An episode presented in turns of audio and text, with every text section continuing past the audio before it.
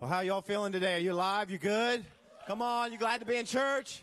Yeah, I love it. Woo, brother Ricky's here. Hey, send our love to Lancaster. If you're watching this Monday night or online or someone shared this with you, it's great to, to connect with you today. Hey, we are wrapping up a series today called Coexist. And it's around this cultural concept today that's been really popular, which is really to say that if we like believe different and think different and look different, is there a world where we can get along, where we can coexist even though we're so different from each other? And I love the concept behind it. I love the sense of harmony and peace um, behind it, but I also recognize that it presents a lot of challenges, especially in a culture that is continually like pushing out God or faith. And so if you're a person of faith, that's why we're talking about this, then you're in a tension. You're in a place that can be kind of challenging when it comes to the idea of coexist, okay? And today, as we kind of wrap this series up, I just want to say that maybe this, this group of talks have, have kind of been maybe a little bit less of, of traditional sermons and maybe a little bit more of just conversation starters. My goal has been to get you to begin to, to think differently about how to have a conversation with somebody that might think different than you. I, I wanted to start that. And so I would say, listen, they aren't really messages sometimes that these have been even maybe more so I, would say lengthy TED Talks. You ever seen TED Talks? Like these are a little bit longer. And today is going to be another lengthy TED Talk. Now, some of you are saying, can we get back to, you know, a sermon from the Bible? I really come to church for that, not to hear your TED Talks. Okay, cool. Next week, we're getting to a series. It's about relationships and it's going to be impactful if you're dating, single, married, want to get married someday. And, and so I encourage you come back for that next week. All right. Even if you don't believe in God, I believe there's still incredible wisdom and stuff that we're going to share that can help you in your relationships, okay? But this week, as we close out the series, I, I want to talk about uh, what has kind of felt like a feud. I, I want to talk about something that has kind of been, there's like a chasm, it feels like. Uh, I'm talking about this long standing, almost kind of competition or challenge between the world of faith and the world of science faith and science, it feels like they're on opposite ends of the spectrum, always at each other. There's no kind of peace or harmony. Either you're somebody who has faith or you're somebody who's got science. And it doesn't seem there's any ground in between. And I want to talk about that because we live in a culture that is really moving very quickly in a direction of saying, hey, I think science can prove what you've been believing all along. It's going to put you, if you got faith, in a kind of an interesting uh, position. And so I want to talk about can the two coexist? I want us to recognize something, though, that the way in which we view this life is affected by the glasses that we wear. Let me explain because some of you look confused that don't wear glasses. How many of you wear glasses or contacts? Raise your hand, hold up high. Okay, there's a lot of people in Lithopolis. I'm sure Lancaster, uh, eyes messed up and you don't get it. I, I, have, I've been wearing these last couple weeks, okay? Some of you probably been like, what is up with him? Does he think he looks smarter because he's got glasses on? A little bit, but that's not it, okay? I need you to understand. I, I've been wearing these because I need to wear them. See, a lot of you didn't know that because I wear contacts. And so you wear contacts all the time. So I've had so many people come up and they're like, are those real? I'm like, here, try them. I'm like, you know, are those those fake glasses? I'm like, no, these are real. I don't wear vanity glasses like Pastor Rick does. That's, that's his thing, okay? If you ever see him wearing glasses, they're fake, all right? I'm just saying. These are real. I wear them because I need to wear them. Now, I, have not just been wearing them because they make me look smarter, but uh, I've been wearing them because I'm preparing for a procedure that I'm having this week, LASIK eye surgery. Is anybody here that's had it? Raise your hand. Can you come and encourage me afterwards? Because I'm a little, I got to be honest with you, I'm a little nervous. I, I've been so excited about doing this for a long time. And, uh, and then this past week, one of my staff members showed me a YouTube video of someone getting LASIK done up close on the eye, and it was like, oh, I don't know about that. And so I've been freaking out just a little bit Okay, and so I'm, I'm telling you for a couple reasons Okay? I, I'm telling you because next week when you come to church and I'm preaching, I need you to understand, like, because some people might look at me in Lancaster. You might see me blown up on a big screen or you're watching, you're like, is he high? Like, what's wrong with his eyes? I'm not smoking anything. I just need you to know that my eyes look a little weird, okay? And, and, and uh, I hope, like, we, you come to church next week, you're going to see me. I hope I can see you, all right? That's, that's the goal next week. Um, but here's the thing I was thinking about because I've been wearing these glasses, and I normally wear contact lenses, so it's, it's been different. I was thinking about how, how it changes how you view the world. Like, like when your, your eyesight is off, when you can't see clearly, when, when everything gets a little blurry or it's a little confusing and it, and it doesn't make sense and you can't really make out everything with clarity, you need glasses. And so when, when somebody gives you something that fixes your prescription, all of a sudden, you, through that lens, you can now see with clarity. People that don't wear glasses don't know. My wife, she's never needed glasses. And so when we go to the eye doctor, she can't even fathom why I can't read the eye chart. What's wrong with you? I don't get it. And it's because of the lens that we look through. Listen, the lens you look through determines how you see the world. What, what I'm trying to say, and I think this is a great metaphor for life, is that the way you view the world has a lot to do with the glasses that you've been given or the lens that you wear. So, in other words, if you're a person of faith, let me just say this probably somebody at some point handed you some glasses. At some point, a, a church, a Sunday school, a pastor, a parent, um, they handed you and they said, Here, wear these. This is how you can see the world. And, and so you view the world through the lens of faith, and it's exciting and it's amazing, and you see things even in science that others can't see. But if you're also or maybe you're a person that wasn't given that lens. Maybe you were given a different pair of glasses. Someone gave it you, someone at school, a teacher, a professor, a textbook gave you a pair of glasses that doesn't have any option. In other words, it's filtering out any option for God. If that's your lens, then you might see something completely different when you look at our world. And it's because of that that we have found that so often it feels like faith and science can't coexist. People of science wearing those lenses say, if you're a person of faith, you are being misled. And if you're a person of faith, you're saying, yeah, but your science is incomplete. And so we find ourselves vastly apart from each other. And I want to answer, I'm not going to try to answer, like, I, if you came today thinking, all right, Pastor, give me the one revelation that is going to put an end to this debate. It is not going to happen. This has been going on for hundreds of years. And as I was studying and I'm trying to mine things out to like help you be able to see through a lens, I discovered that is a deep well you can get lost in. And so I want to just kind of back it all up. Maybe it's going to be too simple, maybe a little bit intellectual, maybe it's not going to be your thing. And so if that's the case, come back next week. But I, I want to try to answer this question how do the two coexist? How does faith and science, can they coexist? And I would argue that maybe the problem is that we're asking the wrong question. Maybe we shouldn't be putting faith against science. Like, why do we do that? I see. I look at science. Science is not out to prove the existence of God. You cannot use science to prove the existence of God. It won't work. And oh, by the way, faith is not out to prove the existence of God. That's not what faith is for. Neither of them. And so we come from a world where we're pitting them against each other. And I'll tell you why. It's because for the longest time, people of faith or religion have believed one way, and people that don't have believed another way. But if you were here last week for my message, you know that something shifted in our culture where from the world of science and even atheism or agnosticism or, or nones are saying, wait a minute, but I think if you're a person of faith, you might be part of the problem. There's a problem with your glasses. And that's the problem. And so we find ourselves, whether we like it or not, in this very great tension of faith and science. Here's my opinion. I know it's opinion. I believe there is a world where faith and science can coexist. I believe that. I absolutely do.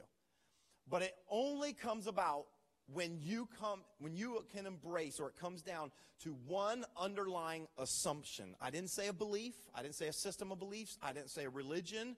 I said one underlying basic assumption that I'm going to talk to you about today. Now, I know if you're like, because some of you might have come to church and you're like, I want to hear this and what he's going to say, and you're a science person, and you're like, I'm not sure I believe in God, and and you'd say, wait a minute, wait a minute, I don't do assumptions.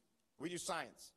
Science does, we deal in fact. We deal in, in study and observation and hypothesize and then conclusions and repetition. And it's got to, like, that's, I only believe what I can prove in science. Let me just tell you something about your science. Your entire world of science is built on some assumptions. Did you know that science is based on assumptions? There's a basic assumption that it cannot be proven in the world of science, that every theory is built upon, and that is this, that everything that happens in our world is a result of a natural cause. That's an assumption that cannot be proven that science builds upon. And oh, by the way, if you're a person of faith, you got some assumptions too.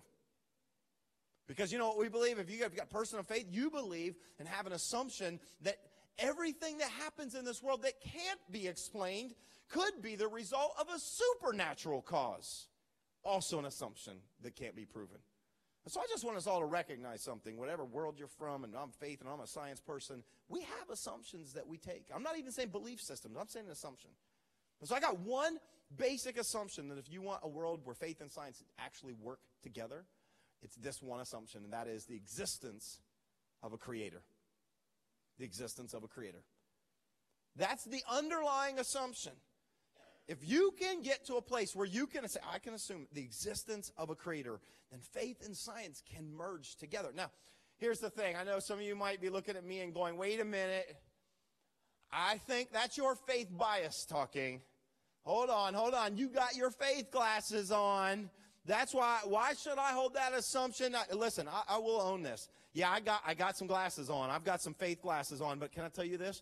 The reason why I believe that is not just because I'm biased against science, but because science is showing me or pointing to that assumption. Science points to that assumption. I'm going to show you that today. You say, wait a minute, but I'm not religious and I'm not this, and so why should I have to hold that assumption? That sounds like a, a religious, faith oriented assumption, and I, am not a religious person. Well, see, I, I would just argue you need to recognize something. You got some glasses on too. You're wearing some glasses. When you have glasses on that filter out any option for a God, if you come from an approach that says, wait a minute, I've got science that tells me there's no God, what I would say is actually it's the lens that you're wearing is not giving you the possibility to believe in a God. So let's just approach this. We got, we, we, we got some glasses on, right? But here's the thing, and here's the biggest challenge, is everything in science, and even scientists will tell you, seems to point to an assumption that there is a God.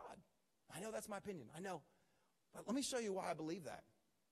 Because when you talk to astronomers, astrophysicists, scientists, cosmologists, they, they all have come to observe in our universe and come to a conclusion about its origin, the beginning, right? You got to go to the beginning sometimes the origin of our universe. Do you know what, what conclusion? I'm not talking about, listen, I'm not talking about theologians. I'm not talking about Bible scholars. I'm, not, I'm talking about scientists.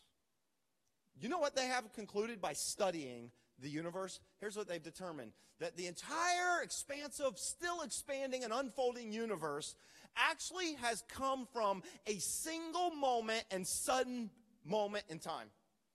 In other words, there was a, a single point a single and sudden moment where there was no universe, time, matter, space, and then all of a sudden, we have a universe, and we have time, and we have matter, and we have space. Now listen, this is what scientists say, and if you grew up going to a public school, you were probably given a textbook that gave an answer for this, or a title for it, often known as the Big Bang Theory. There was nothing, and then there was something, and we have everything that it was there, but it, it was just came from, and this is what they have observed in our universe. Now, let me say something. Finally, something people of faith and science can agree on. We can agree on that. What do you mean? What do you mean? I was always told uh, that, if I grew up in church, they said there was no Big Bang there. No, no, hold on, hold on. We can agree that our entire universe came from a single moment, a sudden moment. We can agree on that.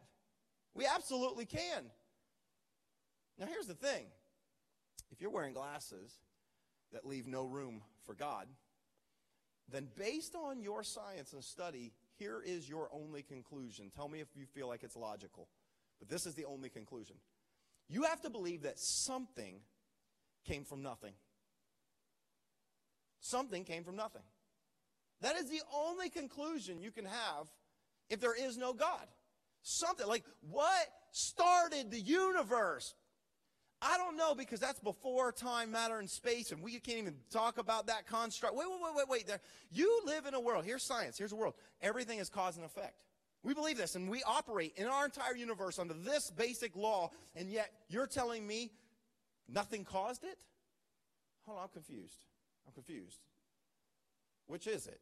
Something came from, but this is your only belief set. Now they've come up with different ideas and theories. Now the latest one is there's a singularity thing. If you ever heard about this, there's like maybe the whole universe was compressed into this single small little, I don't know, almost like a cube, a box or something. And then all of a sudden it just opened up and black hole or something happened and the universe is still rapidly expanding. We have stars, planets, all this matter, time, all these laws of physics from this singular thing. And I would ask, yeah, but where did that thing come from? We still got a problem here. Now, I've been talking about a couple, a couple people in this kind of world of science in the last couple weeks. A guy named Richard Dawkins. I talked about him last week. He's an atheist who's a, bio, uh, a biologist. He's an evolutionary biologist.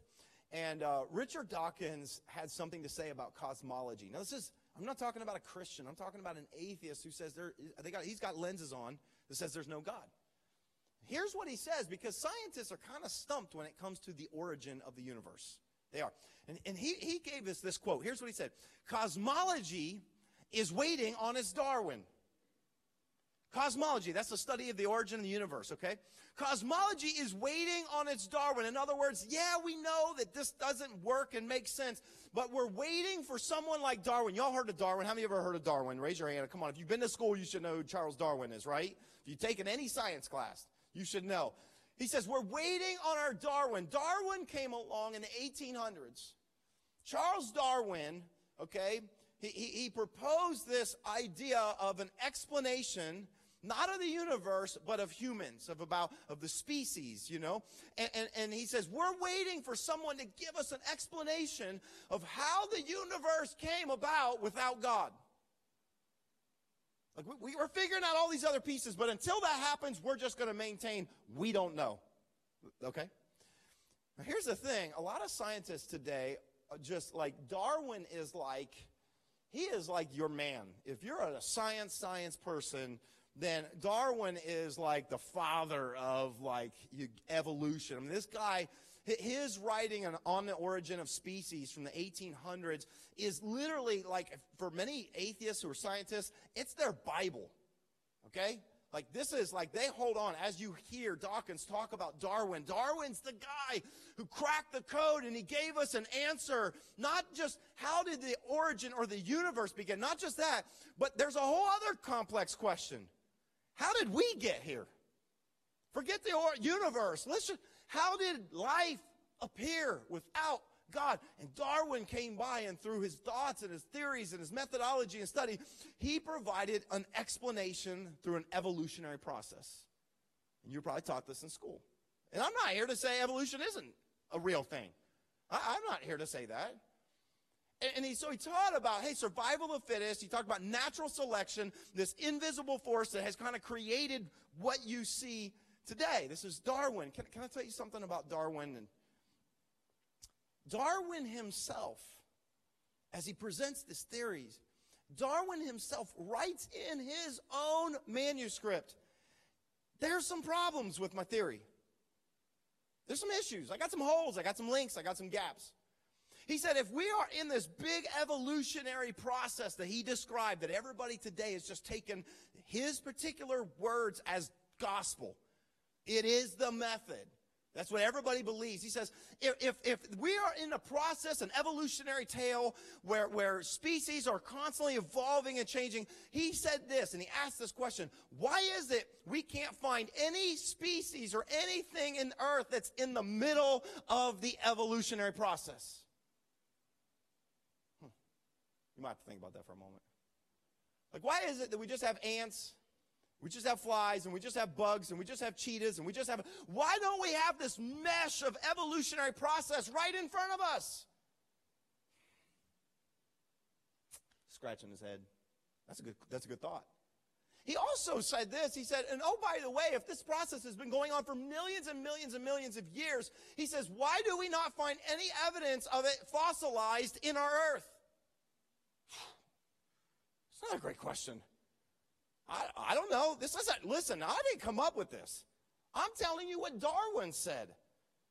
This is the guy that Richard Dawkins and other ones are going, we're waiting for the Darwin to come along to answer the origin of the universe. I don't think Darwin accurately answered the origin of life. There's missing links, there's gaps, there's problems. Now, I'm not saying what he said wasn't true, but there's problems that we haven't. Oh, by the way, in the last 150 years, we haven't got any closer to figuring out. That hasn't happened. So listen, when it, when it comes to life, you need to understand this. When, I'm just talking about science. I know some of you are like, I hated science. This is hell. Why are we talking about science? Okay, listen, we'll get to something different next week, but there's some people sitting next to you that are like nerds, and they're like, oh my gosh, so great. Thank you, Pastor. So I'm just trying to, one week out of like, okay, a decade for them, all right? Just be patient. And so here's the thing if you're somebody who's wearing lenses, that says there is no option for God. As you look at life, here's the conclusion you're left with. And that is that first life emerged from no life with no help. First life, first living thing, emerged from no life with absolutely no hope. No designer, no creator, no God, no involvement, no help. First life had to emerge from no life with no help. Now, that presents some really, really big challenges. Like, in other words, here's what biologists, evolutionists, here's what scientists, and these people are incredibly smart and they study all this stuff and they know way more than I do, but here is their conclusion. Their conclusion is this that basic amino acids, a substance in our universe, had to somehow mysteriously pool together, sitting in a pool over time, and developed into proteins, and those proteins eventually developed into a living single cell. This is the evolutionary process. This is the answer. This is just an answer for the life that we have today with no God. Here's the challenge, okay? Here's the problem with this. Within one, I didn't say your body, I didn't say your, in one living cell, there are more moving parts than what you find on a jetliner. To go from amino acids to a single cell. I did not say a human. I did not say someone with a brain. I did not say someone with detailed complex systems, respiratory systems, and uh, all these systems. I didn't say, I said one, let me say, it is so incredibly complex that it seems insane that it could happen, but maybe it did. Maybe it happened randomly. There were a couple scientists who, who uh, sought out to figure out the basic probability that amino acids, okay, these, these substance could form into a living cell. They wanted to figure out the basic problem because that's what you do in science. We learn probability and we figure, okay, there's, here's how, here's what these two scientists determined. They determined there is a less than 1 in 10 to the 40,000th power chance that that could happen. You, you don't understand what I'm saying, do you? Okay, you're like, so it's like same odds as winning the lotto? No. No, no, no. You could win the lotto about a million times every day before this would happen. This is one with a ten, uh, one with 40,000 zeros. After. That's the probability that random acids come together to form proteins and eventually form a single cell. I did not say a human. I did not say a dog. I did not say an animal. I did not say a fish. I did not say, I said a single cell. Wow. Here, here's the thing. If you go, yeah, what's the big deal? Like, That's awesome. Here's what I, I just, this is just an odd thing that I thought about. If you're a science person who's like, I do not believe in God, this is my God. Like, I mean, I wear the lens and it's like, yeah, that happened. I just realized something. You could never believe in extraterrestrial life. Because the odds of that happening twice in our universe are astronomical. So if you ever meet an atheist who's like, yeah, I believe in aliens, no, you don't, you can't, it's not even possible, right? We would look at that and say, that's not probable and not possible. And we've come to assumptions in science all the time.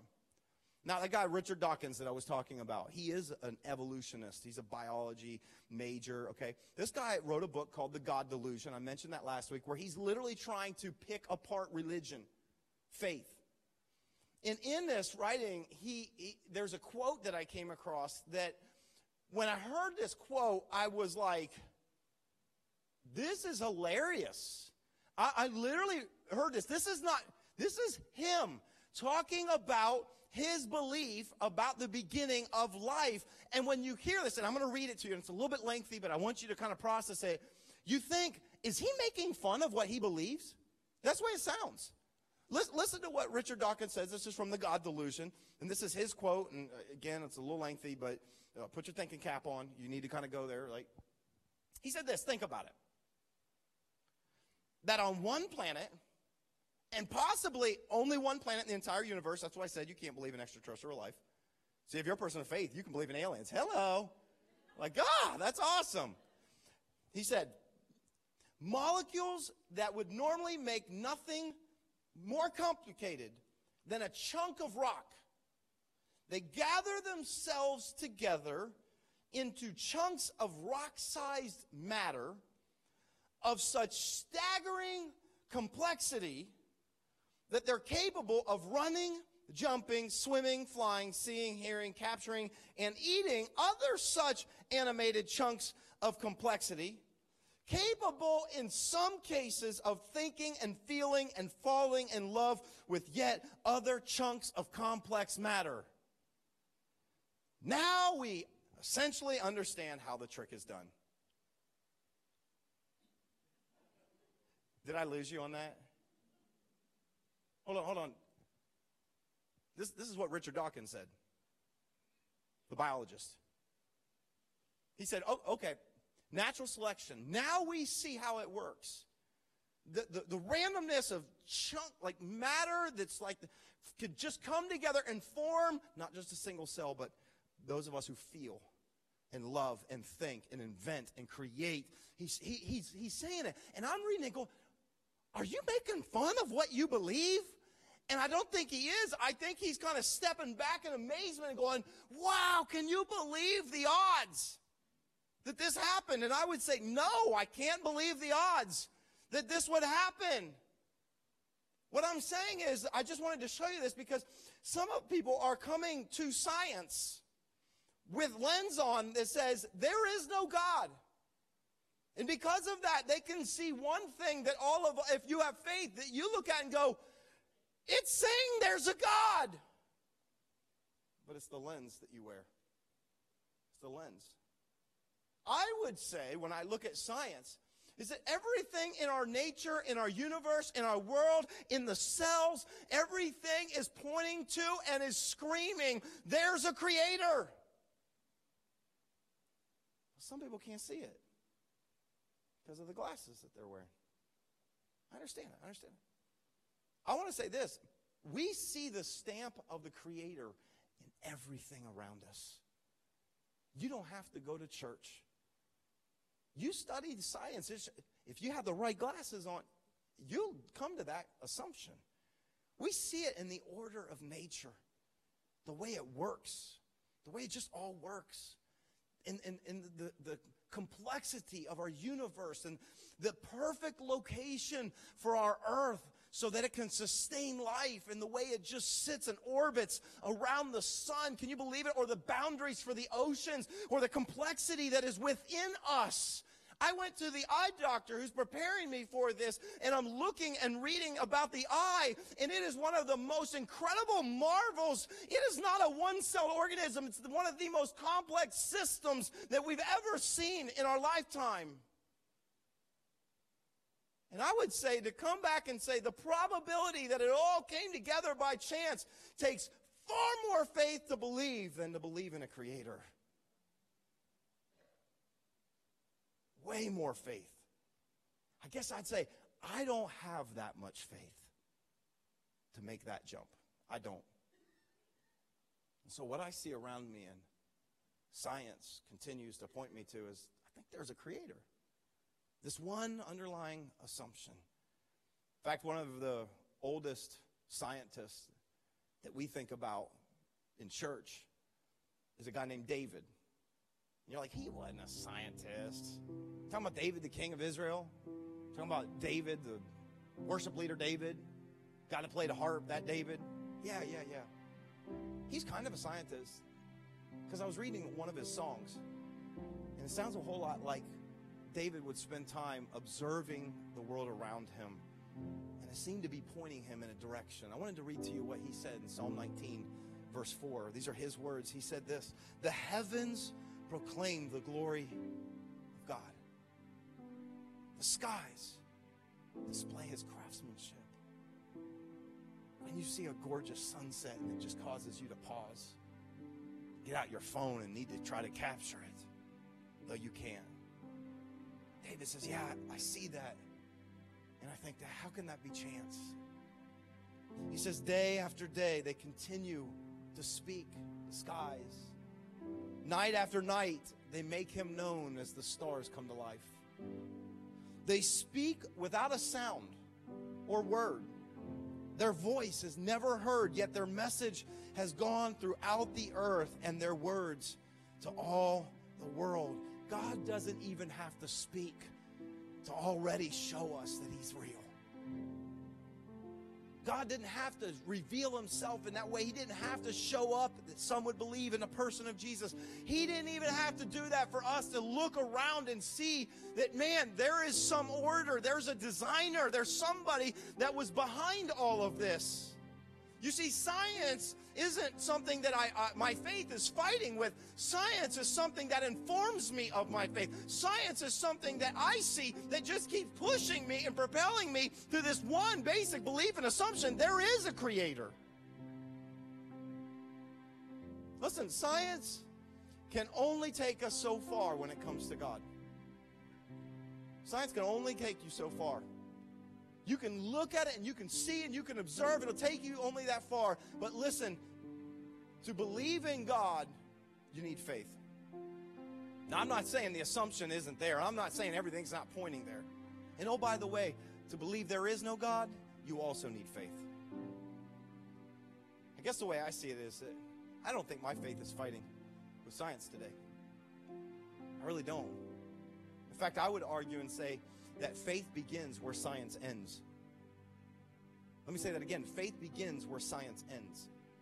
Because what science is able to explore and discover about our world just keeps pointing me in the direction of saying there is a God. Now listen, if you're here and you're going, wait a minute, I don't not, I, I can't just go all in and believe this because you're saying this. I get that. I get that. And I'm not even asking you to believe in a religion or a certain belief system or a sacred Bible or a person named Jesus. I'm just saying if you look without lenses that are filtering out God, and oh, by the way, science is impartial.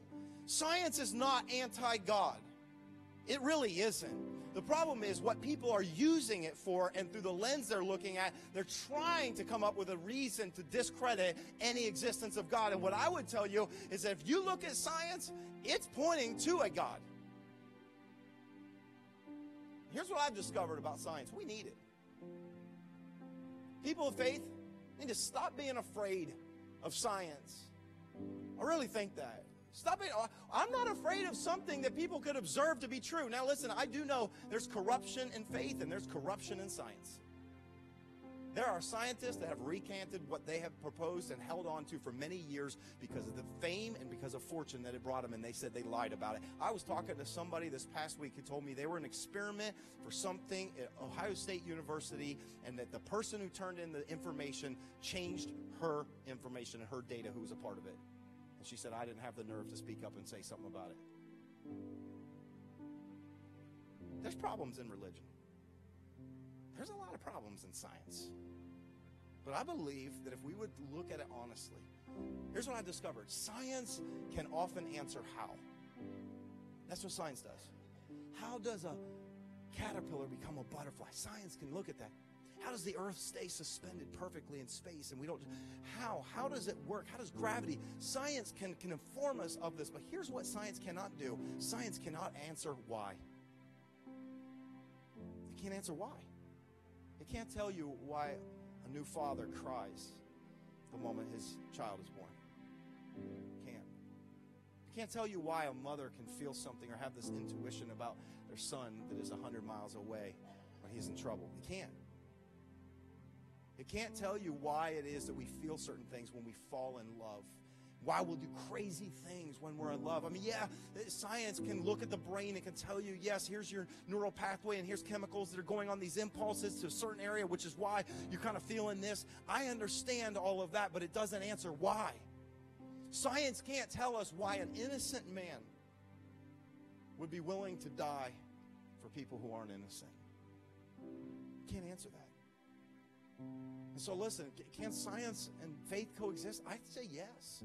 When you have this underlying assumption that science keeps pointing to that there is a God and a creator, it changes everything, which is, by the way, why a lot of scientists refuse to even look at that. Because by, if there is a God or creator, that has so many other implications for life. Here's what I found faith gives meaning to what we can't answer in science. Science can tell you how, but faith might tell you why. Why am I here? What, it, faith gives meaning, it gives purpose, it gives hope, it gives those things in life. And so I'm a person, I like science. You, some of you might think this is the most boring series ever. I'm fascinated by this. I love reading and studying about science, and all it seems to do is continue to build my faith, to trust there is a God and there is a creator. The reason why faith and science can coexist is this faith and science come from the same source, creator. We have science because we have a creator. We have faith because we have a creator. And they go together. Now listen, I'm going to close and some of you that's like you're waiting for like I'm waiting for the silver bullet, so it's like I don't know if that was it. I, I told you this is not to answer every question. But here's my hope, and this has kind of been what I wanted to do with this whole series. It's been different. It's like, why are we doing kind of, you know, real like biblical sermons? It's because I need us as a church today in the 21st century to recognize the culture that we're living in today. We're living in a world that is anti God, anti religion, anti faith, we live in a world that is getting hostile toward people who have faith. And I understand that, and you need to recognize that. And you need, I wanted to give you some handles if you're a person of faith to say, how do I talk to somebody who doesn't believe? Some of you got family, you got friends, you got people at work, people at school that go, I, I don't, they don't believe in, and, and when we get into conversations, they say, I don't care about your Bible. What do I say? That's what the series was for. I want to give you something to begin that conversation. But then, if you're someone who's been coming here and you've been doubting and you say, I don't know that I believe in God, my goal for you has been I just wanted to give you enough of a foothold that maybe you could take a single step toward God. Maybe you started this series and you said, I'm an atheist, I'm agnostic. I'm a this. I don't I don't believe in God. My hope is that you, you would just crack the door open just enough maybe you could take a single step, a single step in the direction of God. And I want to give you an opportunity if that's you today. I want to give you, I'm not saying you got to embrace a religion and a belief system and be like everybody at church. I'm not saying that. I just want to give you a starting point for faith that if you will honestly go on that journey, I think, I think you might find it'll change you for the better. Come on, let's pray together, both campuses. God, I pray in this moment, if there's someone here watching this now or watching it later that has really struggled be, to believing you. God, I, I understand the reason why a lot of people don't believe in you is not the science. It's because they had an experience one time, a painful experience that caused them to doubt you were there. God, I pray right now for those in that place that you would give them a measure of faith. Listen, as we're here in this moment of prayer, I want to ask you, maybe you don't pray to God, maybe you don't think that way, but in your mind, in your thoughts, I want to encourage you to say something. Just to say something. It's kind of a, a way to embrace if there is a God in a single step, it would be to simply say something like this God, if you are there, I want to believe in you. God, can you reveal yourself to me? Will you show me who you are? If you are there and you are real, God, would you give me the ability to see you? If you just pray something like that, just say something like that, I believe it'll open the door in your mind, your heart, that God can begin. In other words, what you just did, if you prayed that, said that, is you just took those lenses off where you refuse to look for God. And you put on a different pair of glasses that says, if you're there, God, show me. Father, I pray right now for all those in that place that God, you would help them launch into a journey of faith, that God would change their life. And I pray for those of us, God, that have people in our lives that, that maybe are in this place where they struggle with doubt and belief. I pray, God, that you would give us the words and through this series tools to be able to, to have a conversation. And I think more than anything, God, that we would show love to people that maybe believe differently than we do. We pray these things in the name of Jesus. And everyone said, Come on, let's thank God for his love today. Amen.